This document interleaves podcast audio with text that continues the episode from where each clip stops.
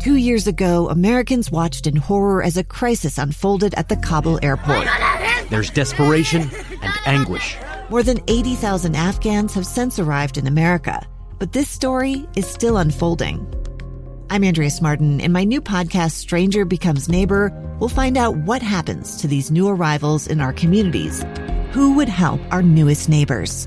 Follow us at kslpodcast.com, Apple Podcasts, or anywhere else you listen.